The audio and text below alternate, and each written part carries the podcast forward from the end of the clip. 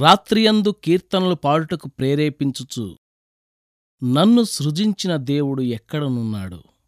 యోబు గ్రంథం ముప్పై ఐదవ అధ్యాయం పదవచనం నిద్ర కరువైన రాత్రివేళల్లో బాధపడుతున్నావా? వేడెక్కిన దిండు మీద అటూ ఇటూ పొర్లాడుతూ తూర్పు తెలవారడం చూస్తున్నావా? దేవుని ఆత్మను అర్థించు. నీ తలపులన్నీ నీ సృష్టికర్త అయిన దేవుని మీద కేంద్రీకరించి ప్రార్థించు. ఆ ఒంటరి ఘడియలన్నీ పాటలతో నిండుతాయని విశ్వసించు. నీకు ఆప్తులైన వారు చనిపోయినందువలన నీ బ్రతుకులో ఎడబాటు రాత్రి కమ్ముకుందా?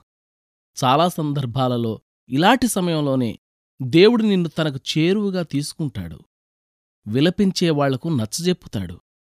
చనిపోయిన వ్యక్తి నాకు కావాలి అందుకే తీసుకెళ్ళానంటూ ఉత్సాహంతో ఉరకలు వేస్తున్న ఆ ఆత్మను లోకం చెర నుండి విడిపించి అదృశ్యమైన వెలుగు జనుల మధ్యను ధగధగ మెరిసిపోతూ మానవాతీతమైన దివ్యకార్యాలను చేయడం కోసం నిలబెట్టానని చెబుతాడు.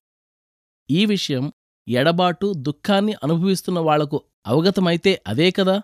విజయగీతాలకు నాంది. నిరుత్సాహం ఓడిపోతానన్న భయం చీకట్లై నీ బ్రతుకును అలుముకున్నాయా? నిన్నెవరూ అర్థం చేసుకోరు. స్నేహితులు నిష్ఠూరాలు వేస్తారు. అయితే నీ సృష్టికర్త నీచెంతకు వస్తాడు. నీ నోటికి ఓ పాటనిస్తాడు. అది ఆశాగీతం. తన చిత్తాన్ని మహిమను ఆ పాటకు లయగా చేస్తాడు. ఆయనిచ్చే ఆ పాటల్ని పాడడానికి సిద్ధంగా ఉండు. ఆ రాత్రి వచ్చి పడింది వెలుగు సమసిపోయింది అంటూ చతికిలపడి చేతులు ముడుచుకుందామా? సంధ్యాకాంతి సాగిపోయింది దినమంతా కనబడని సోయగాల తారలు తొంగిచూసి పలకరించాయి. ఓడ ఎంత గట్టిదో తుఫాను వస్తేనే తెలుస్తుంది.